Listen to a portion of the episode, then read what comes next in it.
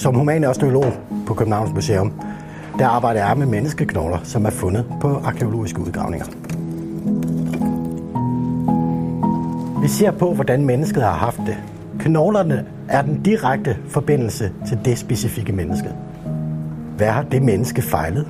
Hvad har det haft af skavanker? Hvad har det spist? Hvordan har dets opvækst været? Og hvor gammel er det blevet? En persons knogler fortæller om et liv. Hvis vi har flere skeletter, så fortæller det om tendenser. Har folk for eksempel haft de samme sygdomme? Er de øh, døde af de samme ting? Og hvor gamle er de egentlig blevet?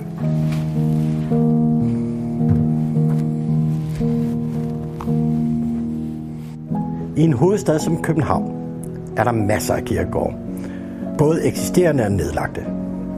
Det kan være nødkirkegård, som er opstået i forbindelse med epidemier, såsom tyfus, pest eller kolera.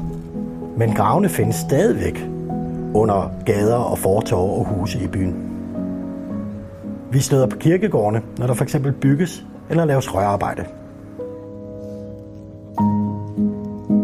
Knogler er skrøbelige, så man skal passe meget på, når man udgraver den. Når man har fundet nedgravningen til kisten, så skal man faktisk passe på med ikke at grave hele skelettet frem med det samme. Man skal gemme så meget jord som muligt omkring skelettet. For når man fjerner jorden, så kommer der ilt til knoglerne, og så begynder de at blive nedbrudte.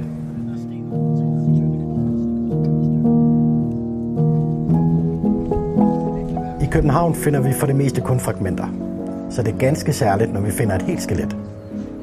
Jo mere vi har af et skelet, des mere kan vi sige om skelettets køn, alder og sygdomme.